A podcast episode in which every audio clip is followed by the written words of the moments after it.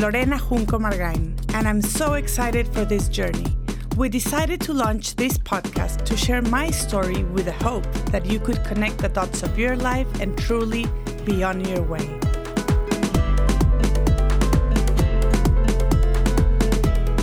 Today on On My Way, Lorena and expert Renu are sharing something old to this world, but possibly new for you ahimsa.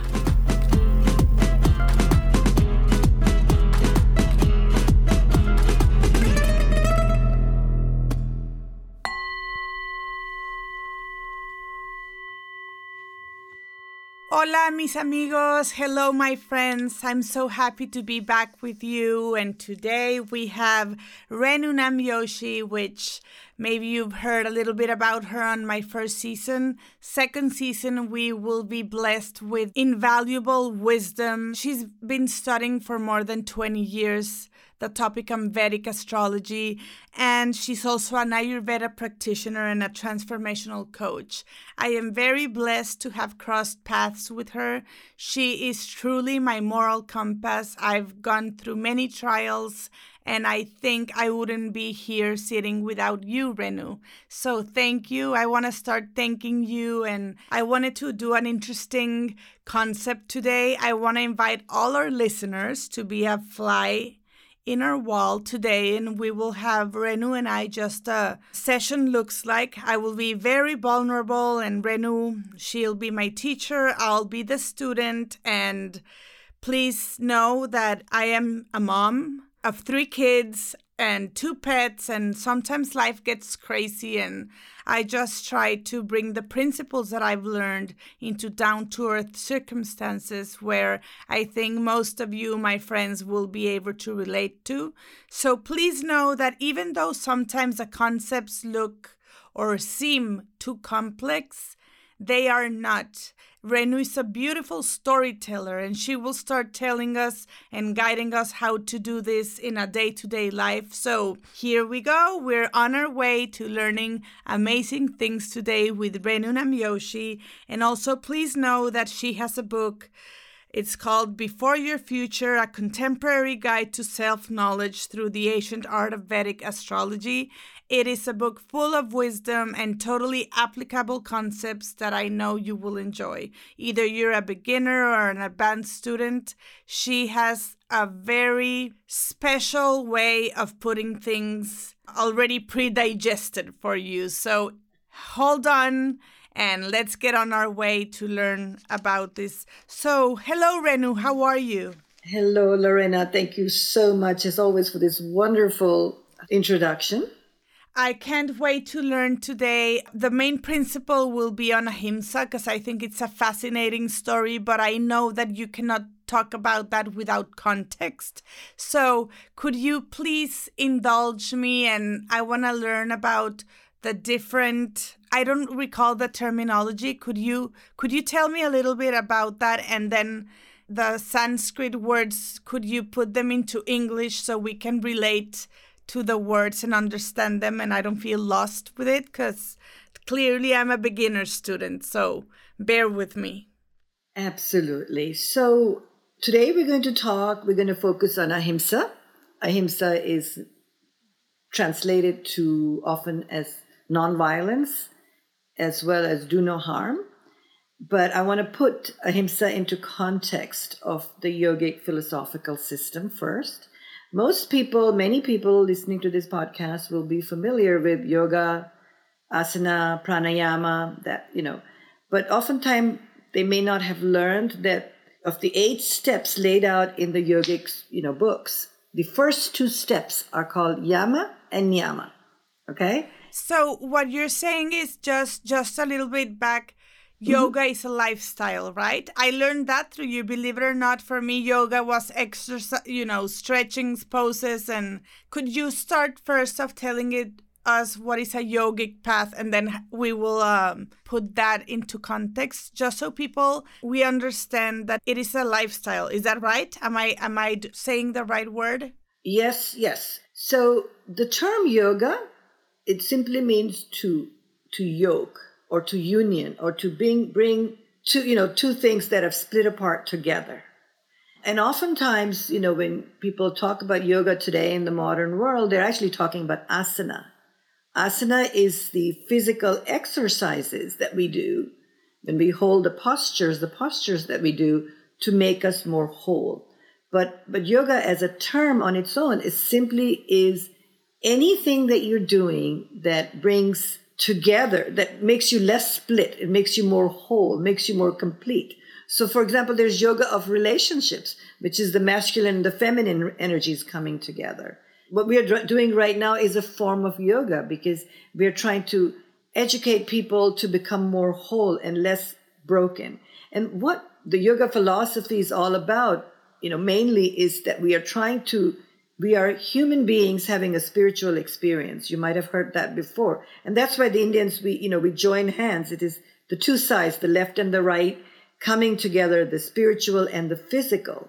And so yoga is a union of you, you and me as spiritual beings having a physical experience. And that's hard because the spiritual side of us, you know, wants to soar like the spirit. It's anything is possible when you're in spirit. But when you're in embodied in, in a physical body, you know there are limitations, right? There are limitations. Your body hurts. You can't it has to eat, it has to drink, it has to have vitamins. So yoga is a, is a general word in the Vedic system of knowledge. Anything that helps us become more whole becomes a yoga. Okay? And then asana is, you know, in the West we use the word asana and yoga interchangeably. Asana is the postures which are incredibly helpful in, in healing, in uniting the mind body soul complex. And so that's what asana is doing. And then that's why people equate it to exercise. And then eventually, you know, as you get deeper into into yoga, you you realize that there's so much more. For example, what we're going to be talking about today is in the yogic scriptures, there are asana comes later. There are eight eight steps, and the first two steps are yama and niyama. Yama is the harmony. How do we live in harmony with others? And niyama are the harmony with ourselves. So we're going to talk about those as well as ahimsa. And before we move to asana, we are required to know these. And so that is also yoga. And when you say this, is this like a principles or, or, or best practices? How would you describe those names? I think both. I think they're principles and best practices that we need to, these concepts we need to bring into our life.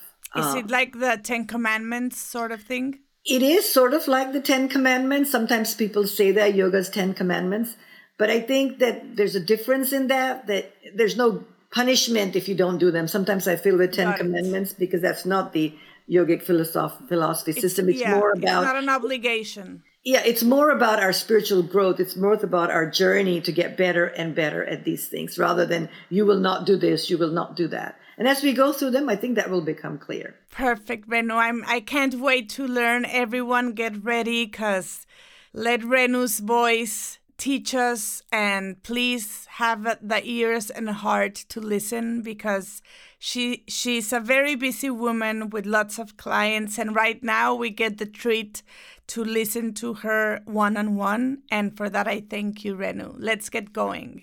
Thank you, Lorena. So I think today we were going to focus on ahimsa, which is the first yama, uh, the first how do we live in harmony with others, the first instruction, you can call it, the first best.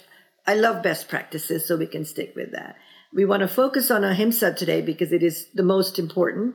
And you and I, in our work together, we've often talked about it, but I wanted to also very briefly introduce you to all 10 because when I'm working on ahimsa with you or with a client, I'm also leaning on all the other 10. It's not a standalone principle. So let me run through it and then we'll swing back to ahimsa and then try to see how we can relate that to everyday life.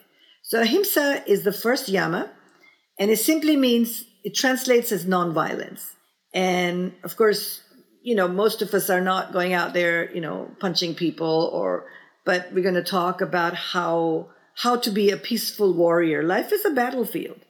It's not about being wimpy or copping out. Life life is a war zone for everybody. You know, whether you're at work or making a podcast, there's there are battles. There are there are things that are going to come up. So we'll we'll relate back to ahimsa. The first one, ahimsa. Then we go to satya, which is truthfulness. how to be in your integrity. It's very important. And this ahimsa and truthfulness will often contradict because how do we stay in our integrity at the same time we don't create, you know, we don't pick a fight with somebody, we don't get angry, we don't say, you know, we we can't do it this way. So we'll we'll come back to that in a minute. Then we go on to so we got ahimsa, which is nonviolence, truthfulness, integrity, satya. Then there's asteya, which is non-stealing, not taking what is not yours. This is also a big topic on its own. Each one is, but oftentimes people will gossip and you know re- take something that's not own, take somebody's reputation, but also our own selves, how we steal from ourselves. How would you steal from yourself? You steal from yourself by, you know, self sabotage, judgment. We are spirits. We are light, but we put ourselves down. So in a way, we are stealing from ourselves. We're not. We're stealing our our truth, our light, when we, you know, force ourselves into perfection, and it, it becomes a form of asteya. It's not being truthful. Okay. So let let's see if I'm getting this right. So yama, what would be yama in English? Yama would be how to live in harmony with others. Got it. And niyama would be how to live in harmony with yourself. So there are 10 best practices, okay? Mm-hmm. And the first one is ahimsa, which is nonviolence. Every activity that you do, you you function like a peaceful warrior, conflict resolution without ego and emotion. Without letting you know our our story come into our head, oh God, you did this to me or whatever else. And and so that's so the first most important thing to live in harmony with others, don't create conflict. And then the second one we said truthfulness.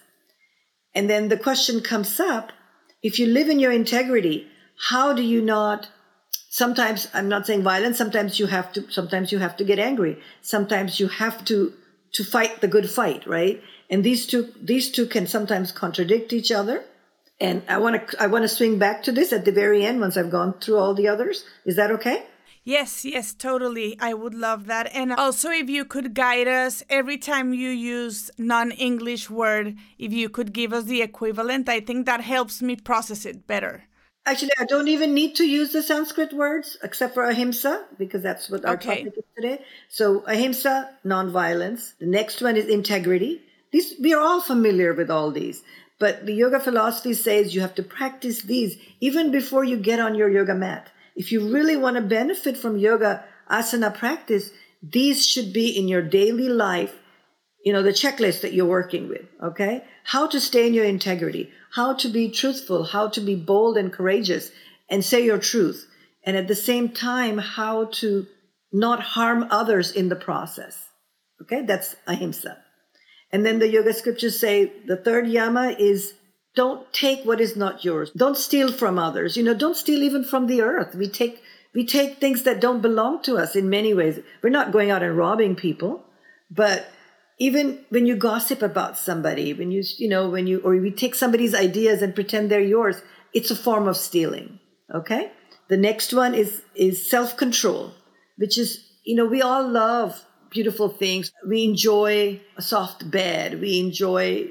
Don't waste your energy by limiting yourself getting caught up in pleasure. Pleasure is wonderful. A wonderful meal is great. But if you overindulge every night, you have a really heavy meal of, you know, uh, steak and things that you really enjoy, it will eventually, you can't do yoga then. Does that make sense? You're not going to come into union. You're not going to become whole. So it's all about being in self control without suppression, without suppressing your needs, your desires. Then there's moderation. Moderation to me is very important because I think all of us, all of us will, there'll be some areas in our life we just go over the top. We just can't stop. You know, I'm, I'm a student. You can see the books behind me and I have to stay moderate because I can just keep on, I can just gorge on knowledge and studying and that too can become an obstacle in our path.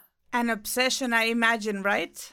Yeah, an obsession. Yeah. And remember in Vedic astrology, it's Rahu and Ketu. So it's very important. Um, the niyamas are also, you know, now we go to the living in harmony with our bodies and with ourselves. One is, of course, purity, which is just cleanliness, clean your closet, you know, eating good food, being wholesome and clean. It's very important to just have a tidy lifestyle and tidy food and keeping our body clean and keeping our you know toxins not building up in our body the next one is contentment learning how to be content without becoming complacent and to me this one is just simply don't argue with reality. Things are the way they are. What's in the moment? How do we even become content with our discontent? Could you give me an example? I think that so much of the time people will spend time on we have you know we live in times, Lorena, today that we have more than generations have ever, ever had for thousands of years. But we're still discontent. You can be discontent because you may, let's say you have a really good job, but you wanted a promotion, right? And you didn't get it. And now you are so depressed and so discontent. So this niyama teaches us how to be peaceful, how to, to go with the flow, acceptance of the situation for what it is okay. without becoming complacent and just you know giving up or indi- no in, it's not indifference it's just embracing it it's just you're just content in the moment with the things as they are right mm-hmm. because you can't change them you become discontent because we say oh this is not how reality should be correct it shouldn't be you know when we become upset it's because we're saying things shouldn't be like this you know for i had a i have something going in my life right now with my um, with my publisher. And I'm thinking it shouldn't be like this, but it is. But I can still have a very content evening. Does that make sense? Mm-hmm. Yes. Thank you for an example. Sure. And and the next one is tapas, which is heat. Very important. I, I think it's Jung who said that the difference between a good life and a bad life is how well you can walk through fire. It is our ability to be disciplined and be able to take on the fire of life, the hardships of life. You know, they do that. In, I think you've done that, Lorena. Uh, walk, remember yes. they make you walk on the fire, right? On the coals. Tony Robbins, I did that. I remember that. I remember when you just went through that, right? And it's really teaching us that you can take the heat. It's really our own fears, right? And to be successful in life, you're going to have to, you're going to have to courage to stay in the fire and cook yourselves. So it's, it's discipline it's discipline. It's the daily discipline, you know, being able to take a cold shower without freaking out. And it's mental. It's mental, right? It's a lot it's of mental, mental physical, and spiritual. Yes, absolutely. But even physically, physically, you know, if you can't take even a little discomfort, it's not going to be a very successful journey. Anything you want to achieve in life, whether it's making a podcast or becoming a yoga teacher, you're gonna have to take on some hardships, right?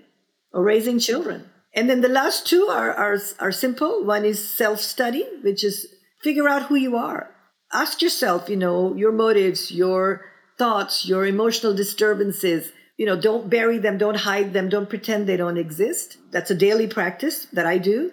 Uh, and the final one I think is really, really simple, which is that life knows what is better for us than we do. So don't, you know, believing in some some higher power that is bigger than us, that our story is bigger than just what we're doing here on this earth. So these are the yama and the niyama. And they are the 10 principles, and you can learn more about them. I think today we wanted to focus more on ahimsa. Correct. So I, I think this is this was a good base, right? To kind of understand where we're gonna focus on today. If I recall correctly, ahimsa is a non-violent principle. Is that correct? yeah it's you know obviously when we translate words from another language it's it's difficult to to give it the full meaning but i think for me i use it as do no harm. So in whatever it is that you're doing whatever it is that you're creating even if it is you want to change the world you have to be very very careful to not harm somebody or something else in the process. And it's a, it's not that easy because for example i think a lot of times we talk about you know for me i have to practice ahimsa in my practice as a as a transformation coach because helping others let's just use that example in helping others there's so much i want to teach there's so much i i you know would like to tell you but when you practice ahimsa you stand outside of it and you allow the journey to unfold without forcing it as soon as you're forcing something right you have the potential to do harm. That makes sense, Lorena? It does. It does. So, how does destiny play out with ahimsa? Is is it free will where you can apply ahimsa? Or let's say i had in my book i talk about the violent the you know i i lost a healthy organ due to a medical malpractice. So the first thing that came to mind for me was revenge. Mm-hmm. and i didn't understand where this anger came from. I had never been so angry in my life. So first of all i dealt with guilt i thought may it was my fault that I had chosen the wrong doctor.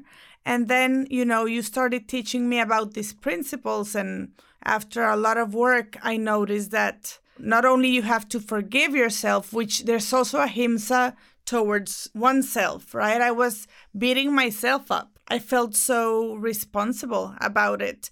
Even how I spoke about others I was being very violent. You know, I was the perfect victim, let's put it that way. So, does ahimsa relate with having the role of being a victim versus owning your process?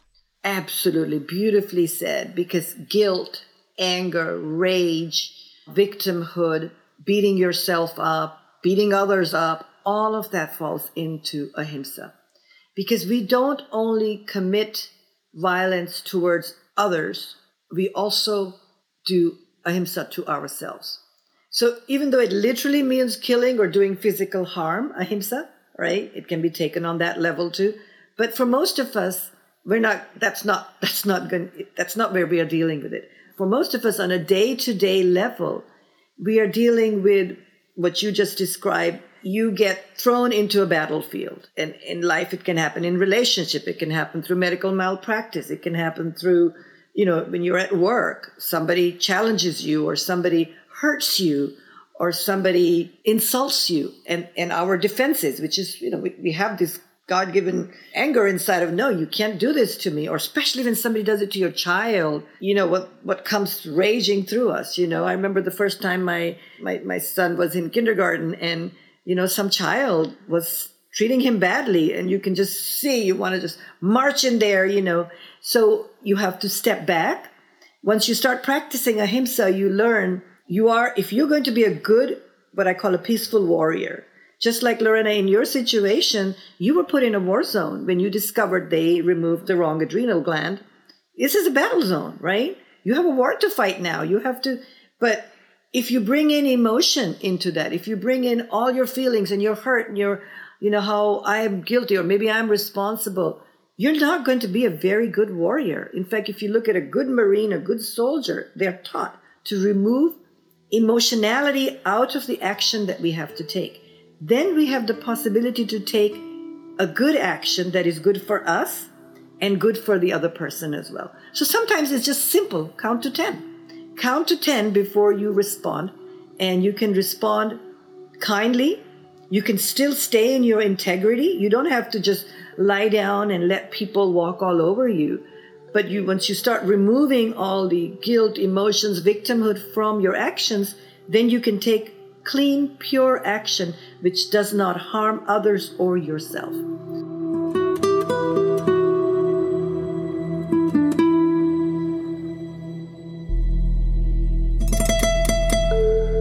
Lorena Junco Margain, passionate art collector, devoted wife, and mother, is already shaken after fleeing Mexico with her family while pregnant due to concerns for their safety. After arriving in her new home in Austin, Texas, she learns she has a tumor on her adrenal gland. Although not life threatening, the condition is serious and requires surgery right away. Having long experienced unexplained symptoms of dizziness and lethargy that neither medications nor holistic or Ayurvedic treatments have helped, she embraces the news with tears of relief. With a simple surgery, she can regain her strength and joyful spirit. But fate can be mischievous, and to err is human, even for surgeons. Rather than improve after surgery, her condition worsens. On the Way to Casa Lotus is the gripping true story of Junco Margain's journey coming to terms with the permanent consequences of a surgeon's devastating mistake. Mindful that even good people make errors and that vengeance such as legal action would not mend her broken body or soul, she chooses instead to embark on a quest for peace and healing, beginning by seeking space in her heart to forgive. You can get your copy of On the Way to Casa Lotus on Amazon or at lorenajuncomargain.com.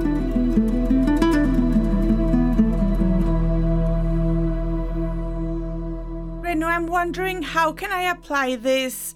You know, I'm in a s- stage in life where I have three kids, driving all mm-hmm. day, having conversations with mothers on soccer games and we know with covid it has been so hard. Some many parents want the kids to go back some don't. So you see all these texts and emails and there's a lot of anger behind them.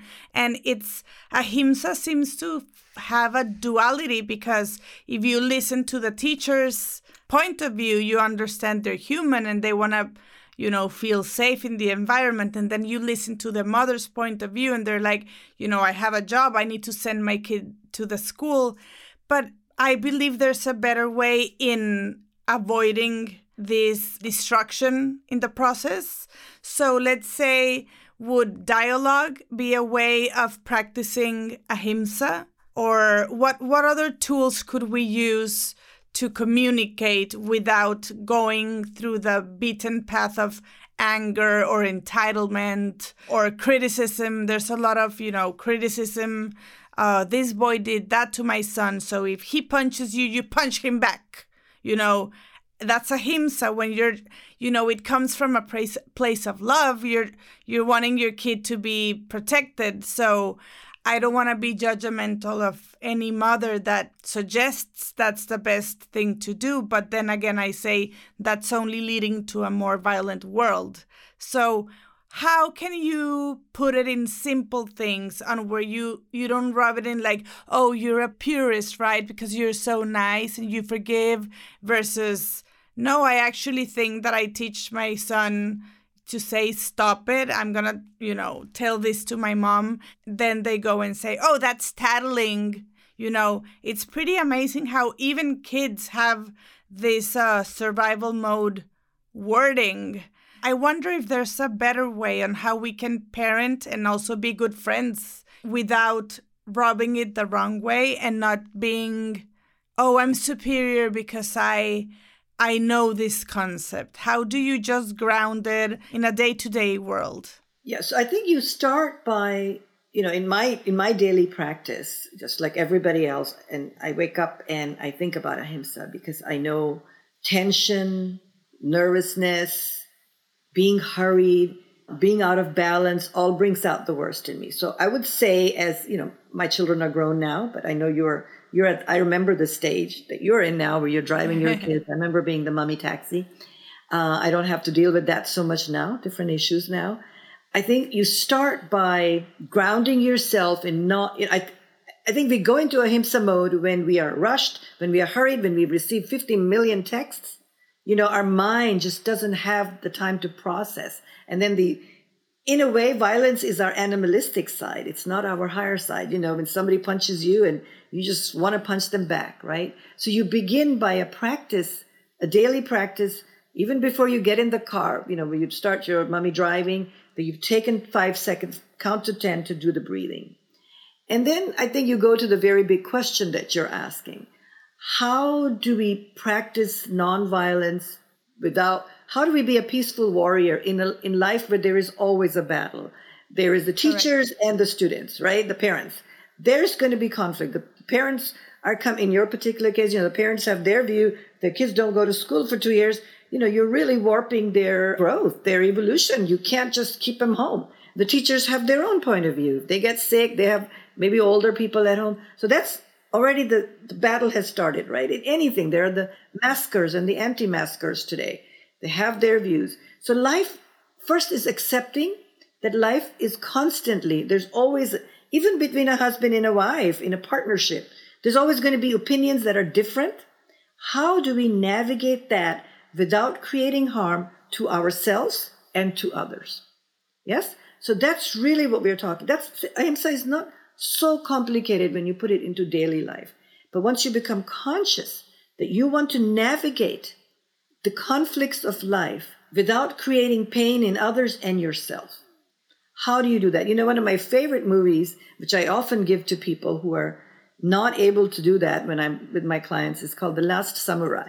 I don't know if you've seen it. It's an old movie with Tom Cruise. Yes, I have. Beautiful. It's such a simple story of a soldier who has got a lot of PTSD and he moves in with the samurai. I think the, the, the Japanese culture mastered ahimsa and turned warriorship, you know, being a warrior, being in battle, into a spiritual practice. So anyway, in the story, you know, Tom Cruise goes from being a very undisciplined soldier to a, to a samurai. In the same way, in our day-to-day life, whether you're driving the minivan or you're taking your kids, how do you take all these conflicts, right? And still navigate them. And sometimes you have to win the battles peacefully so you don't harm yourself. You know, most of the harm, Lorena, that occurs is to our own selves with the tension and the nervousness and the, you know, our, our blood pressure goes up, our blood sugar goes up, all of that, even physiologically. So the simple answer is how do you conflict resolution by removing your ego and saying, well, this is the right way to do it, and your emotions out of it. Then you can walk into the any situation, the most mundane to the, the highest, without creating war within yourself or with others. I think that's beautiful because everything is about perception. So if your perception of the problem is is a good one and you're in control and you're that peaceful warrior, I think it, it is a much more pleasant journey in life just to see that that we are students of life and we're here to conquer our fears and nothing is personal these are just trials for you to evolve so for everyone out there listening you know let i think it's a moment in the world where we need this more than you know that i've been aware of where we need to be tolerant we need to to be at peace. And if we all practice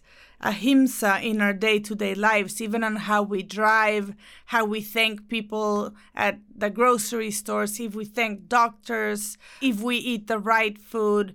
And just by having a, a close unit where you can control that and we only take care of that, we can do beautiful things in the world. I think it's not as hard to do it, but if we start putting more things in a recipe like politics and you want everyone to agree, then you have started the path of being violent again. So I tell me if I'm right, is it more of a personal journey? Is there like a community thing or it's more like your personal journey where you can practice it?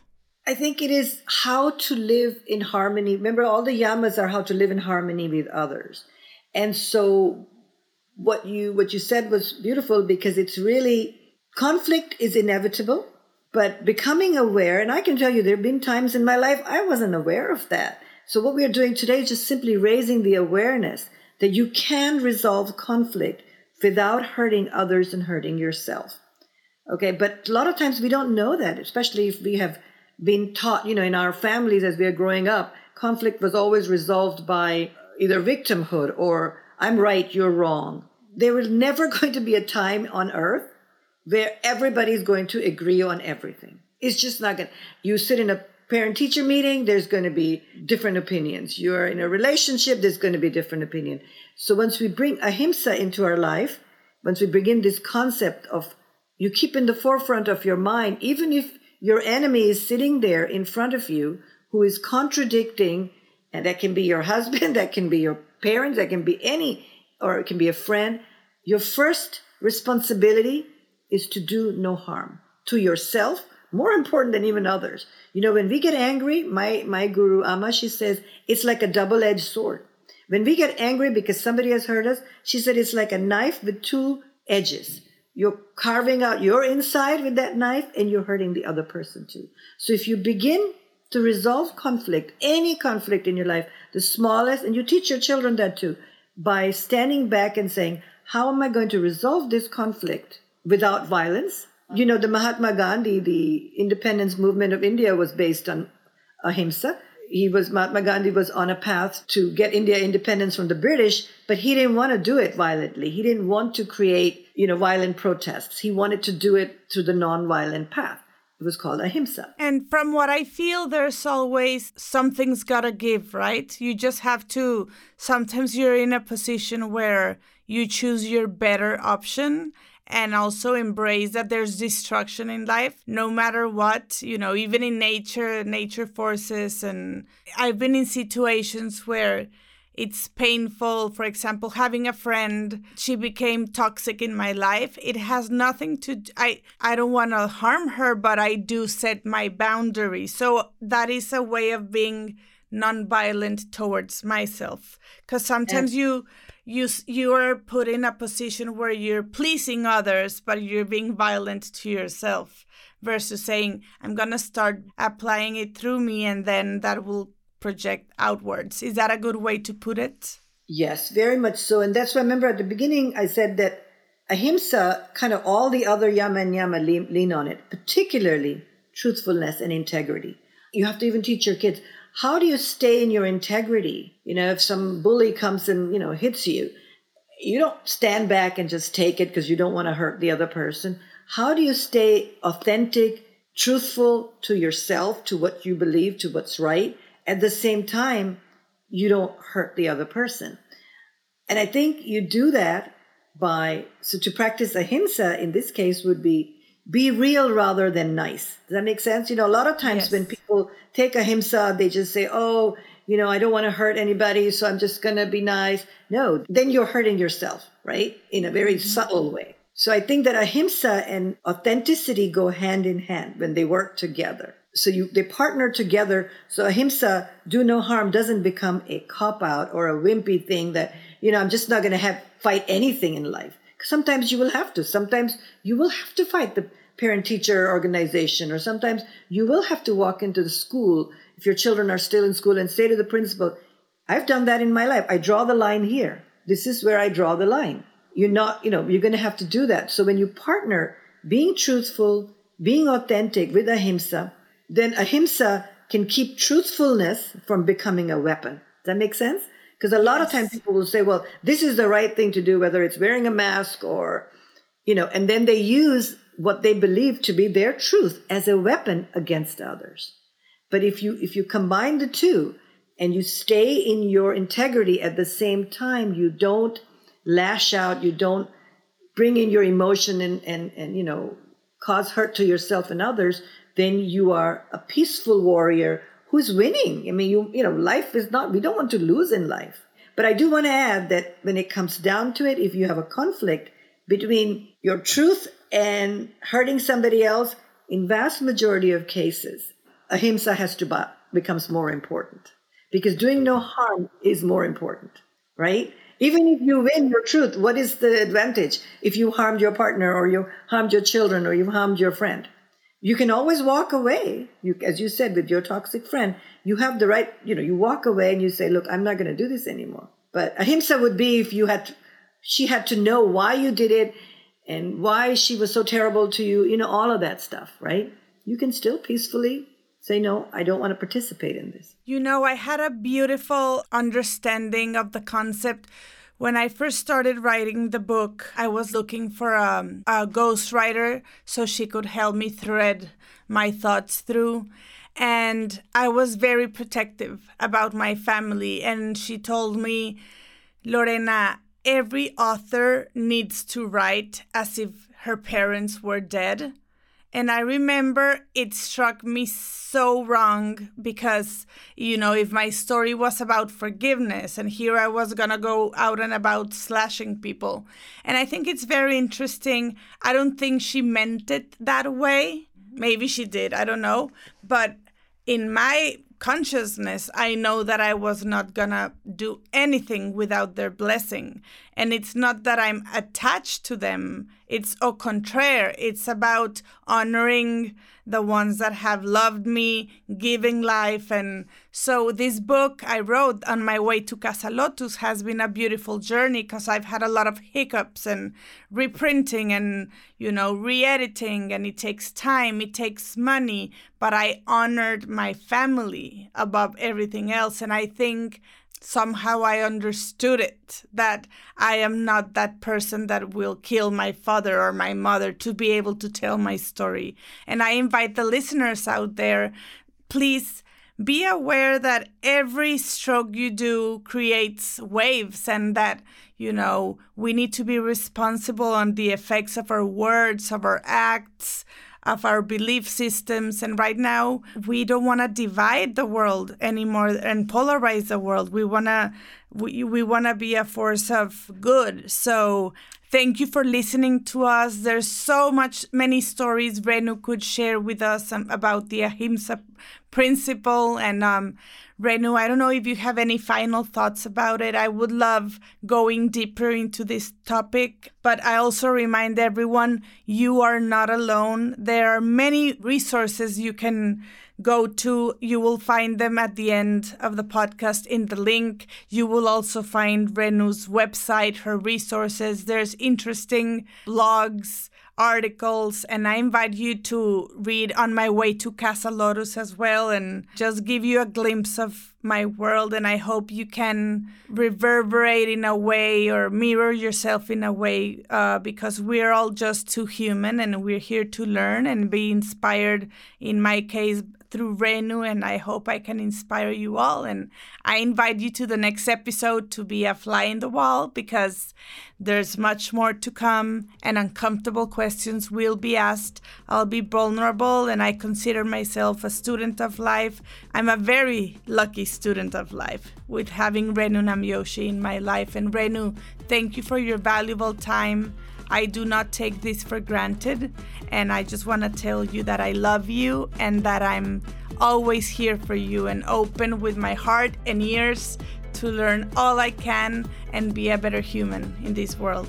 Thank you, Renu. Thank you, Lorena, for being such a generous student and friend. I appreciate everything and I appreciate everything I'm learning as you are transforming and growing. It's just, I'm so blessed. It is a courageous step doing this. It's not my comfort zone, but I don't think it's anyone's comfort zone. So I invite everyone to be on their way listening to us and maybe inspire them and be that fire that gets them on their way to their own journey and to knowing that that there are better ways of doing things and that we can make a beautiful world and a beautiful experience. So thank you, Renu, and to all our friends, mis amigos.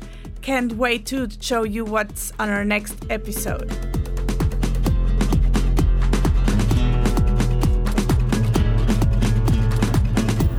Thanks for listening to On My Way with Lorena Junco Margain. We'd like to invite you to send us your thoughts and any questions from this podcast by emailing Lorena at lorenajuncomargain.com.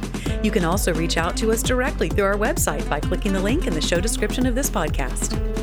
This podcast is a production of Terra Firma and recorded from the historic Arlyn Studios in Austin, Texas. Special thanks to executive producer Casey Helmick, studio engineer Joseph Olguin, audio and video editor Scott Caro, and our special guest, Renu Namjoshi.